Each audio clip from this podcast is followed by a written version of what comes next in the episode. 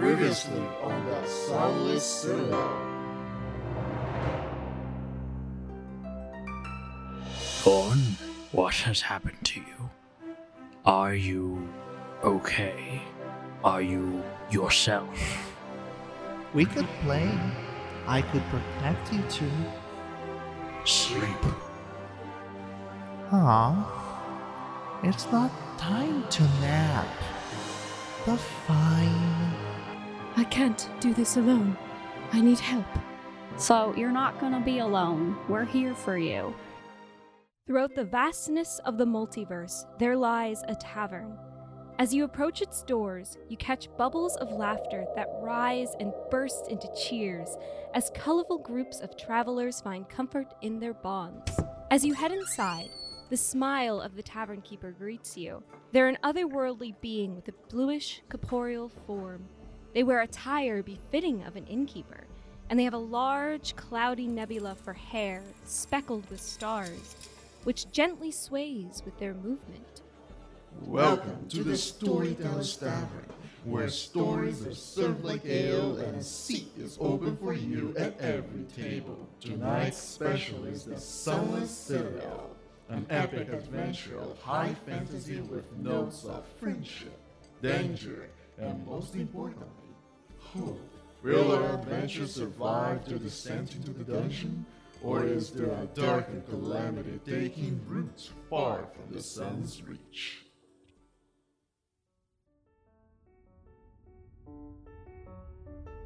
And then Seeker's gonna go over and kind of like, you know, tap Meepo's shoulder. Uh, hey Meepo. Meepo?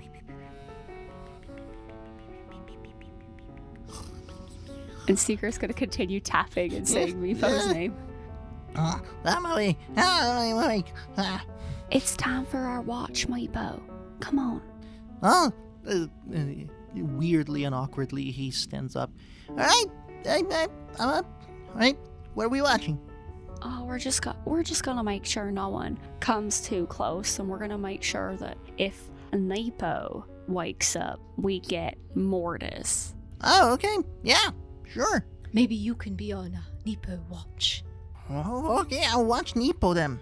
And uh, then you look as Meepo just makes his way towards where Nepo, a thorn as you guys know, is sleeping. Meepo then stands over Nepo, just looking intensively. Just remember, Meepo, if Nepo wakes up, get Mortis, okay? Alright then. Okay. And then Meepo just keeps on looking at Nepo. No more than a minute. Meepo goes, "Mm," and then he kind of like sits down besides Nepo. And then no more than a minute after, he kind of lays down so he can look at Nepo. And he stays observing Nepo lying down, just looking face to face. Do you want us to do perception checks? Please go ahead. Guess who gets bardic inspiration back? 19. It is dead quiet as you guys observe the darkness and time passes slowly. So it has been quite dreary as of late. Ah, I was wondering if, you know, we could sort of talk about things to cheer ourselves up in some ways. Oh, yeah, I think that would be a lot of fun. I could always use some cheerfulness in my life. Well, it seems that, you know, faith brings you a lot of joy. So I was wondering, do you have any favorite memories with faith? Uh, well, I mean, she is my best friend. Uh, so yeah, I got some really great memories with her. I remember one time when we were a little bit younger and we were doing one of our lessons in the temple, and so there was me and there was Faith and there was my other best friend Hummer of hymns. I think I told you about him. I think so. Yeah, he's he's kind of gone off to kind of spread the word of the cat lady through song. I think you'd like him. He's amazing. Um, sometimes I think he could do a little bit better because a lot of his songs are just him humming, but he's amazing at it. And we were learning about the history of Tom's Rest, and Faith had gotten a hold of this tomato plant and she was trying to like make it grow and it, it didn't work. Uh, she kind of blew up the tomato plant and the single tomato that was on there uh, kind of exploded all over the room and it was that was a lot of fun. Our mama had a, quite a time getting all the tomato bits out of our fur. How do you go about it, like exploding a tomato plant? I don't know too much about magic, but yeah, it, it exploded. That is quite the story. Yeah. Do you have any uh favorite memories with Chrysantha? Probably, right? Because you guys really love each other. Oh yes, uh, there's too many to count, really. Though there was, hmm, there was all the times that we were with Fool's Fortune, sort of traveling with them. There was also all the times that we were sort of on our own, and we decided to find our own path that way. When you meet Chrysantha, uh, you'll probably see her as this amazing hero because obviously she is. But there was a time that, you know, she didn't really see herself that way. Our adventures starting out were quite messy, I'd say. We weren't your typical heroic duo. We sort of messed up a lot.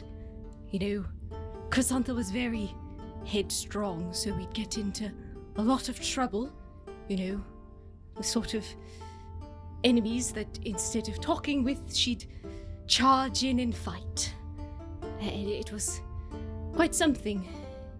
And, you know, there was times that there were other heroes and they might beat us to the chase, and she'd feel a bit down about herself. But, you know, I'd, I'd always be there and help her through those times. There are plenty of times that she wanted to give up being a hero. It is a lot of hard work. But uh, I think my songs helped. It was really nice to see her go from feeling upset about failing a mission or, or stumbling and not doing things the way that she thought was right. And, you know, I'd play her a song to uplift her, and she'd smile, and it was wonderful. You know, out of all the adventures, I think that was my favorite part. Just seeing her smile. You two are really, really good for each other, I think. That's really sweet, Methuselah. I, I'm tearing up a little bit right now. That's so sweet. And Seeker's gonna kind of like, you know, run their their paws like kind of like underneath their eyes to just kind of clear clear them. Well, if you ever want, uh, I could play you her song. Oh, I'd love to hear it. Methuselah actually takes off their gloves to play this song because it is very special to them and it doesn't feel right to play it with the gloves on. There's they don't know what this urge is and like why they have to do it, but they just have to take off the gloves to do the song. And yeah, as they do, you do see that both of Methuselah's hands are, are ethereal and mage hand looking. Seeker will not bring it up right now. That's fair. And yeah, they play a song that is actually incredibly hopeful and very light in comparison to a lot of the other things that, like the other songs that you would hear them play. And it does kind of give this very heroic sense, and there's a lot of love in it and hope. But oddly enough, there's a bit of defiance in the song. It's a defiance that I think Methuselah themselves doesn't even know what the defiance is for. But yeah, the song is, very beautiful, and they really into it, and you know, the strings sort of even kind of light up a bit with a little bit of magic. Yeah, it's beautiful. And because of that, you and Seeker are able to overcome the frightened condition that you guys have. Um, afterwards, Seeker's gonna have their paw over their heart. Methuselah, that was that was the most beautiful song I've ever heard. I'm, I'm glad, thank you very much, but don't give me all the credit. The inspiration is my muse. Oh well, of course, you know you had you had to have something to write about, and wow, I hope one day to just sit down with her and listen to her tell so many stories, and that would that would be amazing for me. And trust me, she will talk. She can talk your ear off for hours, days, months, years. It's all right. I grew up in a temple with a lot of long-winded tabaxi. I, I, I'll be fine. Don't worry about that. I'm glad. I'm sure you two will get along very well.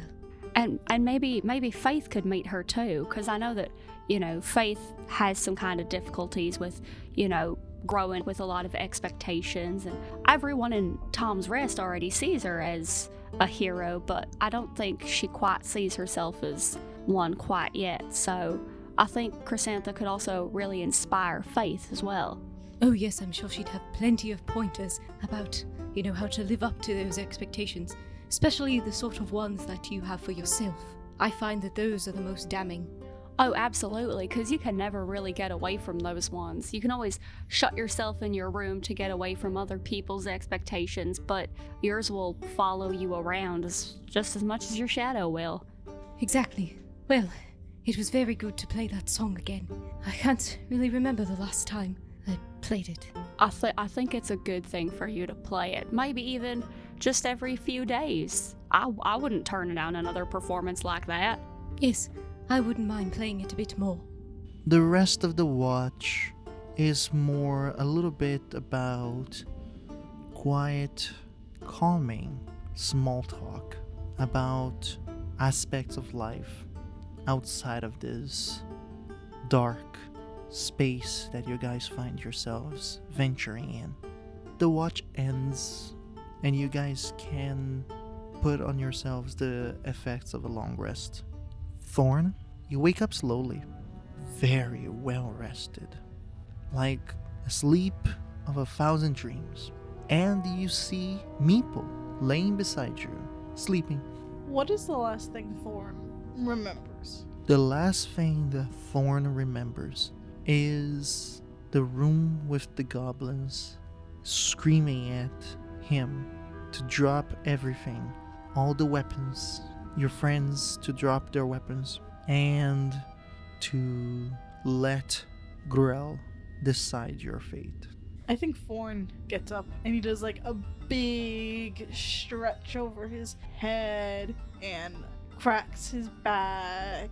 And he has his just, he looks normal. He has a smile on his face. And he actually shakes, starts shaking Meepo very excitedly. Meepo, Meepo, Meepo. Uh, uh, I'm awake. I'm watching. Yes. Mm. Oh, Neepo! Hello. How are you? Did you sleep well? Oh, yes. Neepo slept very well. Had a dream of many beautiful things. Meepo just stands up and then holds on to Neepo with a good embrace and starts jumping up and down in excitement. Neepo is good. Neepo is happy. Neepo is okay.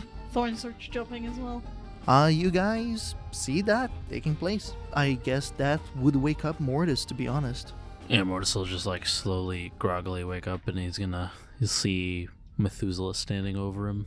Oh, hello. Good morning, Mortis. Good morning. Uh, how was the watch? Oh, it, it was pretty good. I was wondering, how do you want to go about maybe, you know, getting past the room? that is an issue. Uh, we were able to get past the first time without without Thorn noticing, but but I'm not sure that we'll be able to brush away this blood. Agreed. I know Thorn likes games, so maybe we could sort of use a game to get him to not look at that room. As you mentioned games, just like in the background, Thorn's like playing tag with Meepo. And Meepo is trying their best to run after Thorn, but Thorn is clearly faster. Well, perhaps a game could work. Uh, maybe once we're past all this, we can talk to him about what happened. Now, obviously, we won't, we don't need to tell him what happened to the goblins, but we should address his relationship with this Marquis. Oh, yes. I, I do agree. I think maybe we can do that maybe now, before we get on. Agreed. We should probably get Seeker as well. Yeah, Mortis is gonna move towards Seeker and just be like, "Good morning, Seeker. How are you doing?" Oh, I'm doing quite all right this morning, Mortis. How about you, my friend? Uh, to be honest, I've woken up a little bit better. Still dealing with things. Uh, speaking of which, uh, Methuselah and I were thinking that we might all need to have a chat with Thorn about you know what. Obviously, we won't tell him about the goblins, but you know, we, we should see if he won't be a danger to himself or any of us. Uh, yeah, Methuselah and I talked a little bit about that. Apparently, the two of you found a book and learned about this other friend of Thorn's. Yeah, I, I don't know if this this friend is necessarily the best influence on Thorn, so I want to make sure that Thorn is safe and well taken care of, and I trust you to do that. But this other fella, I don't trust at all. Well, on that we agree. I know that uh, even if you and Methuselah move past what happened, you might still feel a bit shaken. So, if you'd like, I can take the lead on this situation. Yes, I, I think that'll be good. And I, I do have an idea for a game that, that I could play with Thorn. Very well. Uh, I guess my only question would be what do we do with Meepo? I'm not sure. I'm not sure he'd be quite ready for this type of conversation. I think I can think of a few things to distract Meepo. But yeah, I, w- I would also appreciate if you took the lead on Thorn because, again, you know him better than Methuselah and I do. At least you've known him longer, so maybe he'll take it better from you. Alright then. Well, if one of you is able to distract Meepo, I'll have a little chat with our friend Thorn. I don't mind uh, sort of distracting. All right, let's do this. And Seeker's gonna take out some spare cat toys. Hey, Meepo, you wanna come and play a game? Meepo, who is clearly winded, as follows Thorn around, not able to catch it in any way, shape, or form. They hear you saying that offer, and he goes, Yeah, yeah, uh, yeah, I, yeah, I'll get there. and they slowly start approaching you. And Seeker's gonna say to Methuselah, This works on all of the kids at the temple. Trust me. All right, then, yeah, you're distracting Ne- Meepo successfully. Yeah, we're just basically throwing the balls like in the in a circle, the three of us. And with that, it provides the perfect opportunity for Mortis to approach Thorn. Thorn probably doesn't even notice that Meepo is gone because he gets distracted chasing his own tail. Good morning, Thorn. How, how are you doing today? Thorn turns to you and goes, Oh, yes. Thorn is good this morning. Feels very nice. That's good to hear. Uh, what's the last thing you remember? Thorn remembers many things, some far in the past, some they don't remember at all. It doesn't matter. There's no point in remembering the past. Uh, Do you remember what happened in the room with the goblins? Ah, lots of yelling, only annoying things. No need to think about it because it's over now. Understandable. In the back of Mortis's head, he's like, wow, that was easier than I thought. uh, well, there was something I wanted to talk to you about, if that's all right. Yes, yes. What is it? Well, during the encounter with the goblins, there was a moment where you seemingly lost control of yourself. Ah, you you began acting erratically. Ah, or just like swallows before he says the next thing. I was able to stop you before you hurt anyone, but it seems as it seemed as if something was controlling you. Oh, yes, yes. Sometimes, sometimes, sometimes my friend will help me and get rid of people who are not friends of Thorn. And it's very nice because I wake up such lovely colors and don't have to wake, don't have to deal with that anymore. You never told me about this friend of yours, Thorn. Uh, what are they like? Oh, they are wonderful. They're so much fun. Makes everything colorful and nice and happy. No pain at all. Never any sadness. They make life perfect. And how did you meet this friend? In a place of many colors, they became my good friend, and we've been together ever since. Cannot imagine a life without them. Hmm. Is this place of colors the Feywild? I don't know. There's no point in trying to untangle the past when there's such wonderful things to think about for the future. Well, uh, essentially, after you passed out yes- yesterday, I I was trying to tuck you in, and I found some strange objects in your bag, like uh, like the your book there. And uh, is that how you communicate with your friend? Spell tome. It's where I put all the things that let me do magic. It's very nice, very nice. I keep good care of it so that it never gets lost. Interesting. Well, uh, also, I don't mean to pry at all, of course, but I was looking through the book and there was some pictures of you with your family. Uh, you never really talk about them much. No point, can't remember. I have a new family now. Mortis just like smiles. Yes, yes, you do. Ah, mm, I'm not su- quite sure how to put this, Thorn, but I'm slightly worried that this friend of yours might be manipulating you. What? No, no! Friend is good, has always helped Thorn in times of bad, and makes bad times good, and makes bad things go away. The good, the good has always been there, will always be there no matter what. I, I see how you could think that, but this thing that controls you, it's dangerous. When it took over your body, it nearly drove Methuselah's seeker mad. I'm just. I know that you would never do anything to harm us or to put anyone in danger, but from what I could tell of this friend, they don't seem to care much for anyone. No, no, no need to be afraid. They will never hurt Thorn's friends, only people who are bad and make Thorn hurt. But no, no, they would never hurt Thorn's friends because they love Thorn's friends.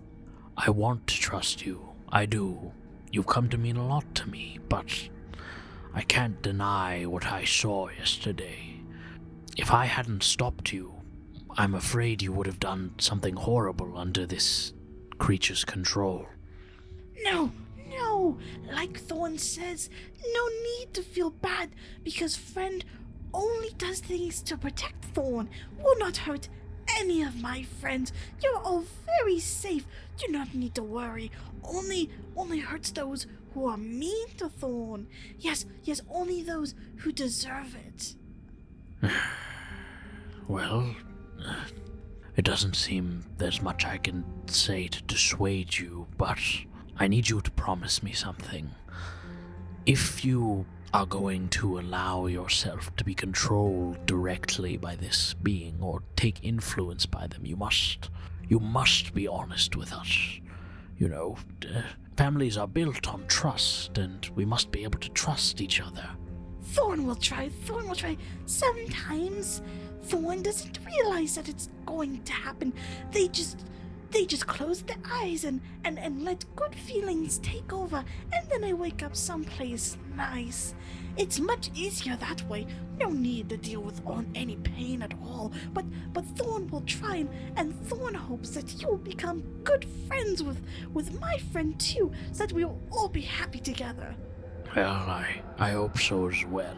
But you need to know that I may not be able to wash away your worries with dreams or colors, but I am always here if you need to discuss anything. You know, you're a good friend.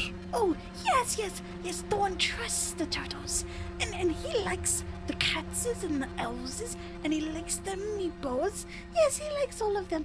We are all friends.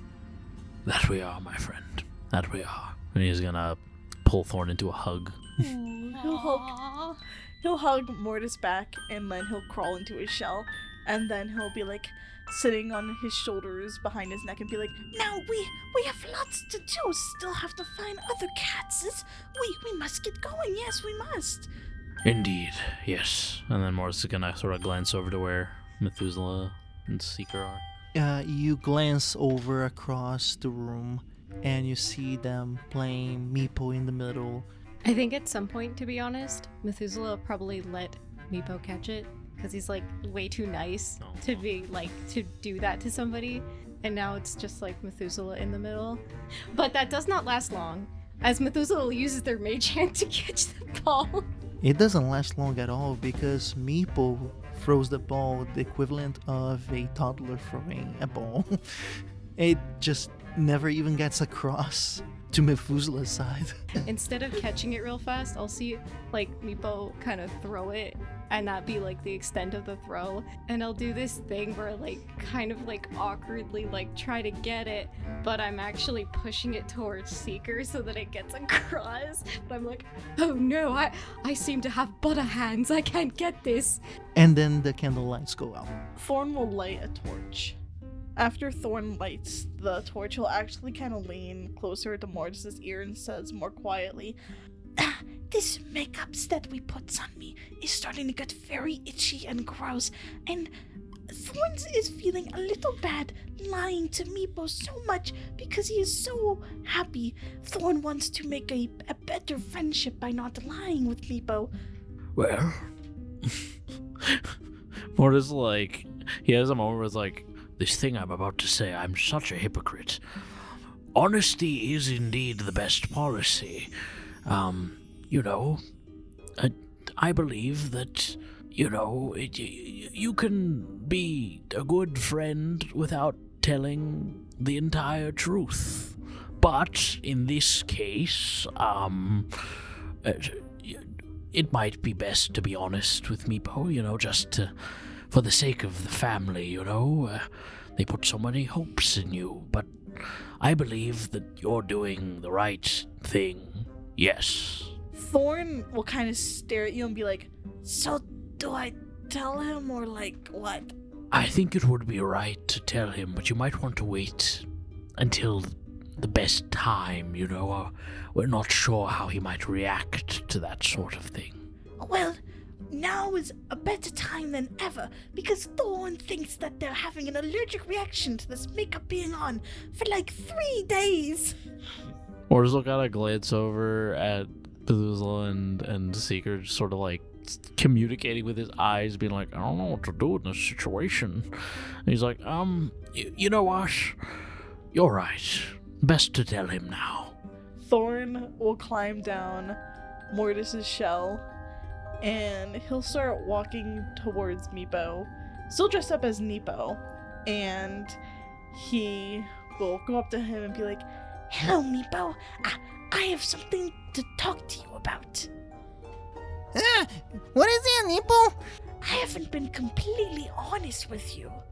Oh, I, um, I mean, it's okay. Repo is not honest sometimes too, but he tells me it's when it's needed to make sure I'm safe. Well, yes, this was a little bit of a similar situation where we we wanted us to be safe and we also wanted you to feel comfortable. But but the truth is, Meepo, I am not Nepo. Huh? What do you mean, Nepo? I am not Nepo, no. and he'll use a rag to like wipe as much of his makeup off as he can and like throws the fake little horns out of his hair and he'll look at Meepo and be like, I am actually Thorn. He is perplexed. He sees you taking off the makeup and pulling out the horns as if something incomprehensible has just taken place in front of him. And he goes, Nepo transformed to goblin? No, no, Nepo never existed. I, I was Thorn, but I dressed up to look like a little dragon boy because we wanted all the dragons in the village to feel safe. But Nepo was never there. It was always Thorn. I was pretending. But, but, Nepo is family. It's, it's Thorn family? and then he looks down, then brings up his hands to his to front of his face. Is Nepo goblin all along? No, no, Thorn was never Nepo. Nepo was just pretend. Thorn can still be your family though, because family is not only those who are born into a group. Family is people who you love very much, and Thorn loves Meepo very much. Roll a persuasion check for me. "Oh, with advantage because I told him I love them. Oh, I'll allow it. 25. love me. Meepo looks deep within Thorn's eyes, and Meepo goes, Neepo is Thorn, and Thorn is Neepo. Neepo is family. So I think Thorn is family too.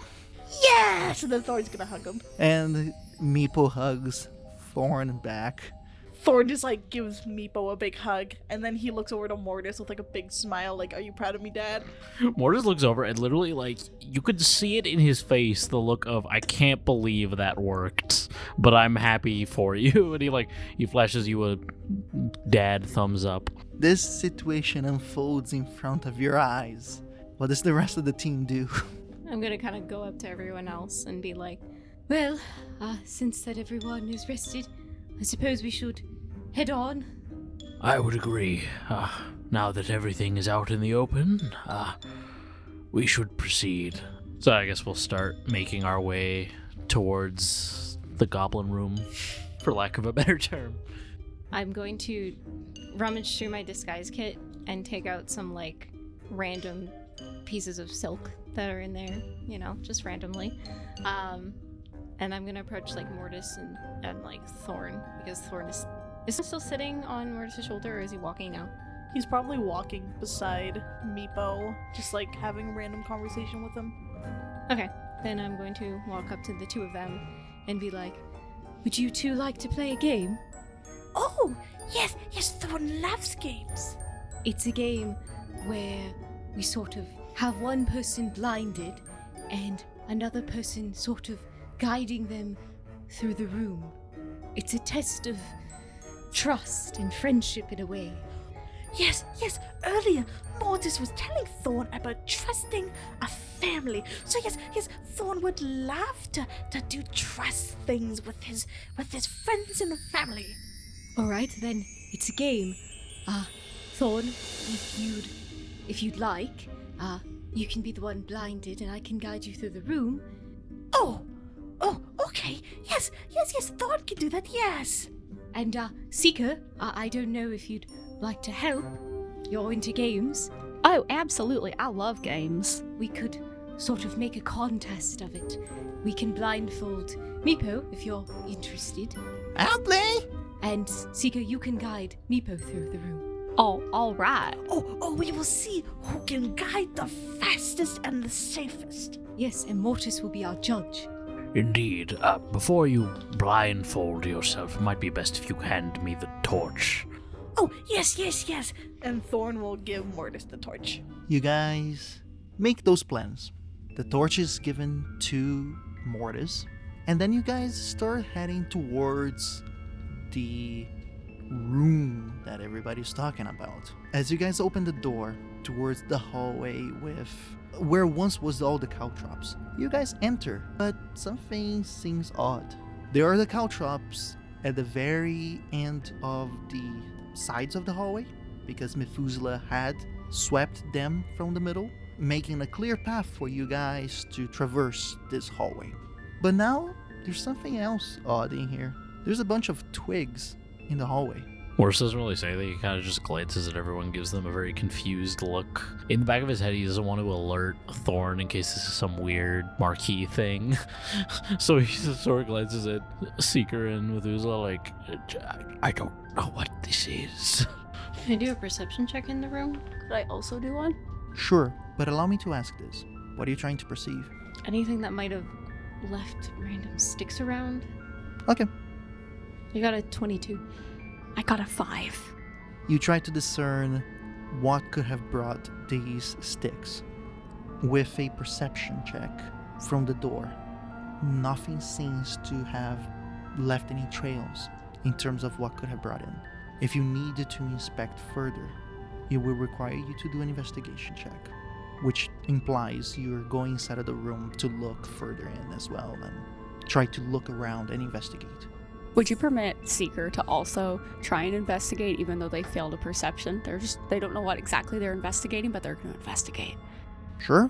Anybody else? Thorn probably sees Methuselah and Seeker kind of like going into the hall and looking around, and he gets curious, so he's gonna enter and investigate as well when he sees the twigs. The three of you enter the hallway, looking at the ground, looking around to see if there's any indication of anything more, anything additional. Meepo and Mortis are just at the door's threshold. Nothing seems to stand out. These are just twigs that were not here before.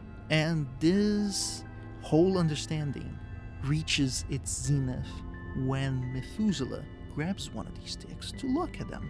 They are honestly just pieces of wood, thin, that you would easily find it in the forest out in the surface, or in a maybe a small grove with thin branches. When the stick splits, showing little arms and legs, and small little glowing dots appears in its center mass and scratches Methuselah in the hand. And at that moment, all 13 sticks splits and different little creatures starts to attack you guys. Let's roll for initiative. All right, what is Mortis's? In true Mortis fashion, I got a five. What is Thorns? I got an 18. What is Methuselah's? 17. Seeker. 12. The first one is just beside Thorn. As it splits, animating itself, it runs towards Thorn and goes for its small claws attack. With a natural one, I think they leave themselves exposed for an immediate attack from Thorn. Alright, um, I'll just use my dagger. Valid? Alright, go for it.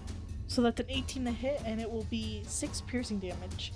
You see the little thing running towards you with its small little wooden twig like hands full of little splinters that are going to dig into your flesh. Approach, and quickly you just pull your little dagger and does a swing. Cuts it in half. It isn't moved on the ground, dead. Next is another one who is 10 feet away from Seeker. It runs towards Seeker with its small little twiggy legs. It approaches and goes for an attack. The small little twig creature climbs up to your knee area and scratches, cutting through the pants, slashing the inside for a total of 5 points of piercing damage. Next one is another twig who comes close, and it's close to Methuselah. It tries to hurt Methuselah, but Methuselah just uh, does a quick, like, no, get away. And, like, with the boot, just pushes the little twig away, and the twig just flies off a little bit, but doesn't do any damage to the twig. Thorn, it is your turn. Thorn's going to cast a cantrip that causes this like blue light to illuminate around him as his eyes glow brighter and his claws and teeth grow longer with acid dripping from him as he uses primal savagery on the closest little dude to him. He will approach it if he has to. You get your bardic inspiration back. Hey. I'll do the following. Instead of you hurting someone, I'm just gonna say that you leave yourself exposed for an immediate attack from the little creature beside you. He like goes to slash it, but it's so short he falls over. falls over and the little thing tries to attack you, but actually just gets tangled on your hair. Anything else that you like to do? Uh, Thorn will stand up so he's no longer prone. Methuselah, your turn. I am going to play a song on Yorick, and the strings of Yorick are going to kind of turn this red color. And I play a song that the Dark Warden didn't really want other people to know that he liked, but I knew that he liked it, which was actually a very nice song about a fairy queen and her court. It was very like kind of whimsical and not something you'd expect a big mean dragon to like. He kind of liked this at his bedtime. so, um, so yeah, so it's light and whimsical, echoes the sweet laughter, and I cast faerie fire. So they have to do dex save. You would be able to affect about five of them. So three fails and two successes. Beautiful violet color starts to emanate as if it was a flame emanating from the little twigs. But it doesn't seem to hurt them. But it's very nice for you to spot them. And yeah, I'm gonna kind of change the song to be a little bit more kind of inspiring. And I'm going to give bardic inspiration to Seeker as the strings on my instrument start to glow in a rainbow color. Now it is the turn of one of the little twigs, who is closest to Mortis. It approaches Mortis and goes for an attack. It tries to hit you, but its little arm, full of splinters, is not strong enough to pierce your tough hide. Next is another one of them. This one is closest to Seeker. It approaches Seeker and goes for an attack. Another one climbs up to your boots and does another big gash on your pants as it damages you a total of 5 piercing damage. But now it is the revenge of the Seeker as it is your turn. Seeker's gonna get the first one that, you know, got them. This is a 22 hit it. uh, 12 damage. You kill it, you cut it in half. And I'm gonna hiss at the other one. Just Now it is one of their turn. One of the ones that are flaming in violet color just runs closer, but its stubby little sticky legs cannot run fast enough. Then it's another one. This one is able to close the distance with Seeker. This one tries to hurt you, but your boots are very thick, so it protects you from their attack. Alright, the next two sticks runs as fast as possible to try to close the distance, but they are too small to be able to come up. Next one is the stick closest to Methuselah, therefore it goes for an attack. And is not able to pierce one of Methuselah's heavy boots. Another one of the twig monsters approaches Thorn and goes for the attack. A total of 6 damage is inflicted on you as this stick is able to actually slash you on the waist area. Thorn goes, Ah, ah, splinter. Mortis is your turn. Seeing as uh, Mort- Mortis is holding the torch in one hand, he's gonna reach down to his belt and pull out his flail. And then he's gonna smack it down on one of the one of the twiggy boys, the closest one to him. It is one that is the one that attacked you, and it's close to Thorn as well. Go for the attack. I got a 15 to hit. Roll for the damage. That is six damage. You bring down the head of the flail that makes the little twig into a pile of splinters. Aha! Timber. That's perfect. I love it. Even though it's a literal stake. Top of the round, the stick closest to Methuselah goes for another swift attack. This one is finally able to catch you faster than your little shoves can, and is able to pierce you through four points of splinter piercing damage. Thorn, your turn. I'm gonna flank with Methuselah, and I will have the same thing happen before, where this blue glow happens around me as my fangs and my claws grow and start dripping acid. As I use primal savagery on one of the twig men that is attacking Methuselah. Roll for the attack and with advantage, please. That's a 25 to hit. And the damage. It's six acid damage. You cut down this twig. I imagine um, Thorn like leans down and grabs it in his mouth and then shakes it like a dog as it just like melts because of the acid in his fangs. Methuselah, it is your turn. So Methuselah is going to cast Vicious Mockery on one of the ones that are flanking Seeker. All right. In that case, I need to roll a wisdom saving throw. Does a 12 pass? It does not. So Methuselah plays on Yorick a very light, kind of jaunty tune. Yeah, and so these kind of like sound waves that mimic kind of laughter appear in the air and just kind of get hurled at towards this guy, and he feels sadness. Roll the damage for me. Four psychic damage. The nice little mockery tune reaches the auditory sensors of this little creature, and you see in its white eyes with an afterglow of blue starting to flicker a little as it kind of like its top side of the glow lowers in a way that makes it into a sad eye shape and then it flickers more to the point that it does not flicker anymore and the little twig just falls on the ground unmoving and dead Hell yeah. seeker you're next Um, so I'm gonna use my uh, uh, dagger to attack the other one. Does an 18 hit it? yes Uh, 18 damage. perceiving through this piece of wood, clearly know how to attack it. A very small thrust. And there you go, it's cut in half. Well, take that, you skinny little rat bastard. One of the twigs in the far back of the hallway finally starts to move and gets close, but not engages with anybody. Then this one is just beside Seeker's boots and it goes for an attack. It climbs quite quickly and scratches past the pants of Seeker, hurting Seeker for a total of two piercing damage. One of the fiery lit twigs finally gets close enough to Seeker and goes for another attack. But in its desperation to attack, it hits the thick leather boot and it does not pierce through it.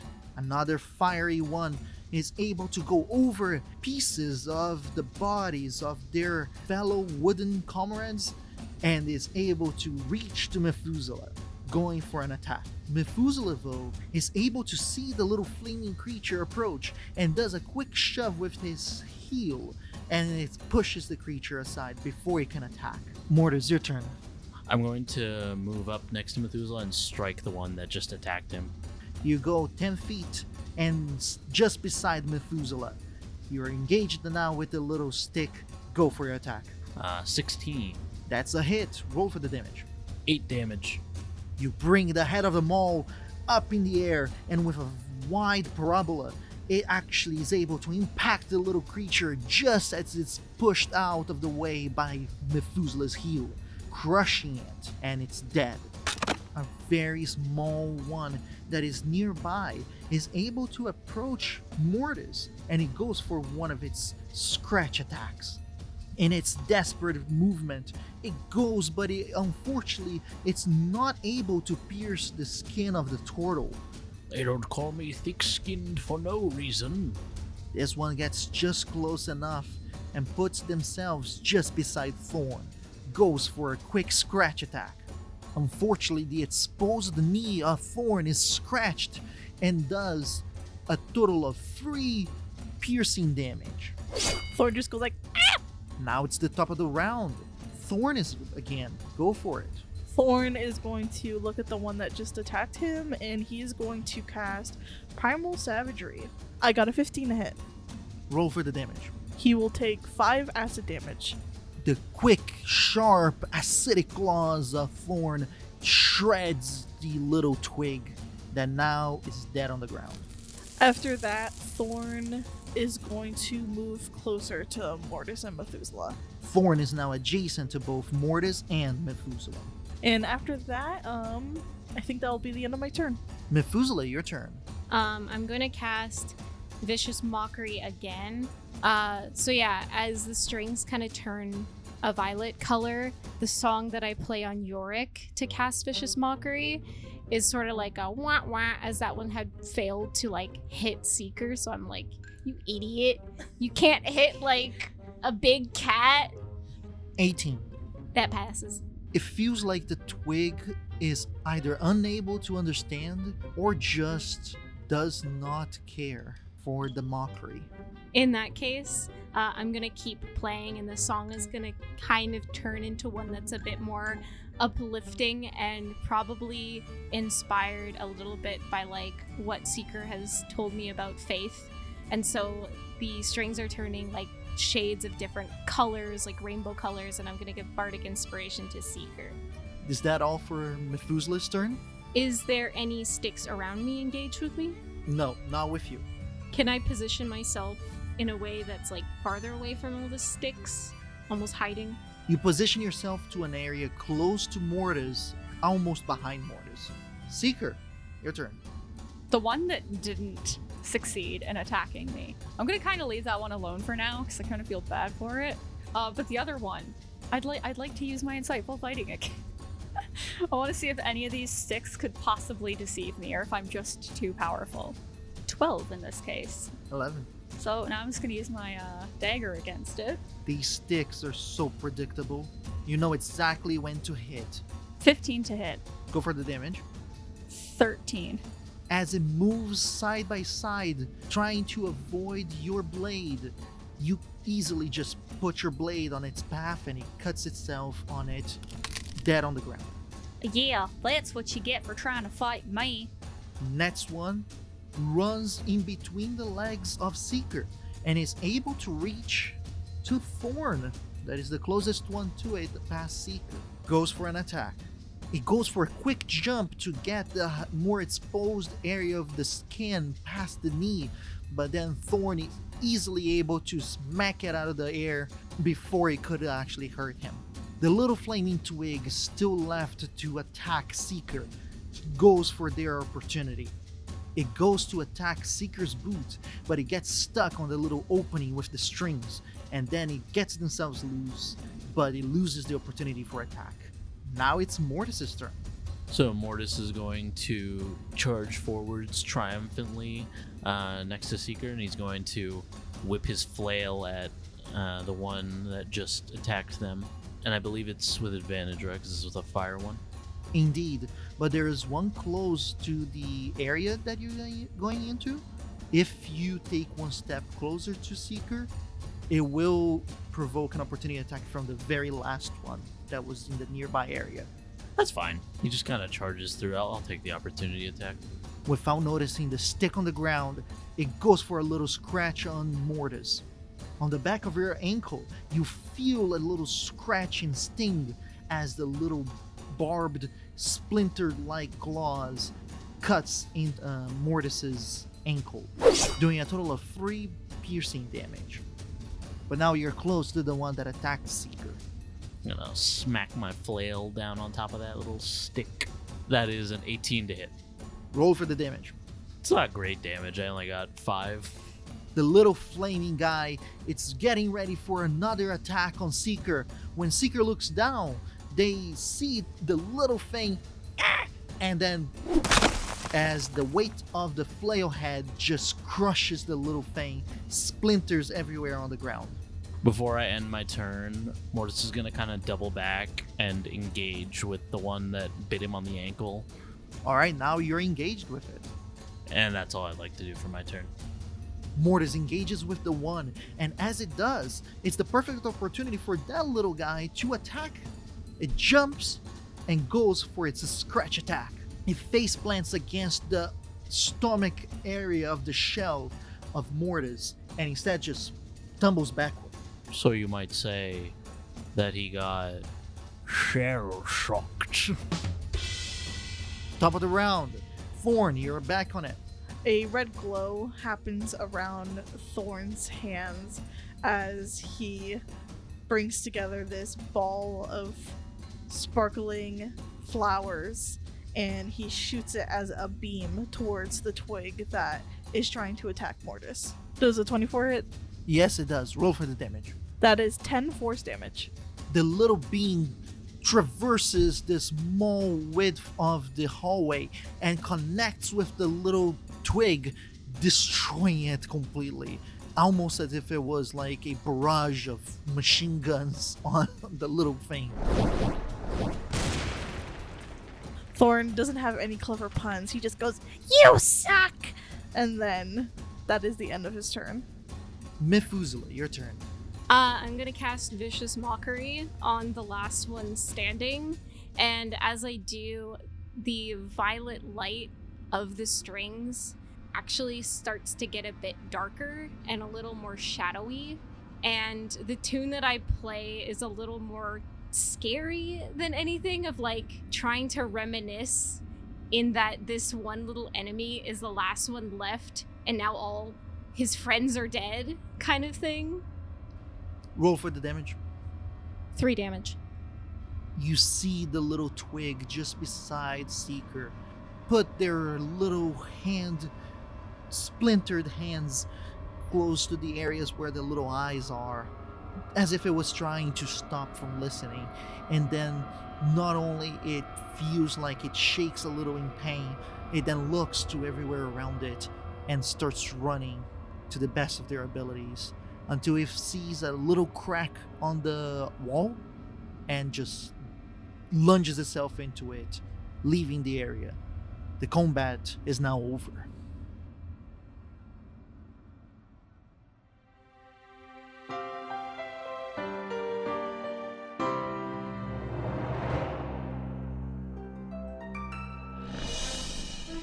Greetings. You have reached the end of the episode of the Sunless Citadel. Thank you so much for listening. Subscribe to us on whatever app you use to listen to podcasts. And be sure to catch our next installment of the Sunless Citadel every Thursday at 12 p.m. EST. If you'd like the show, please consider leaving a review. It's a small way to show your support that goes a long way. To connect with us, follow our social media accounts. And if you would like to support us, you can head over to our Patreon as well to join the conversation, view sneak peeks of our next project, and discover our fantastic bonus content. Our intro score was created by Patrick Horton from Off the Beaten Path musical. The Sunless Citadel can be found in Tales from the Yawning Portal by Wizards of the Coast. The world of Nosso Mondus was created by Pedro Stockler. Thanks again for listening from all of us here at the Storytellers Tavern.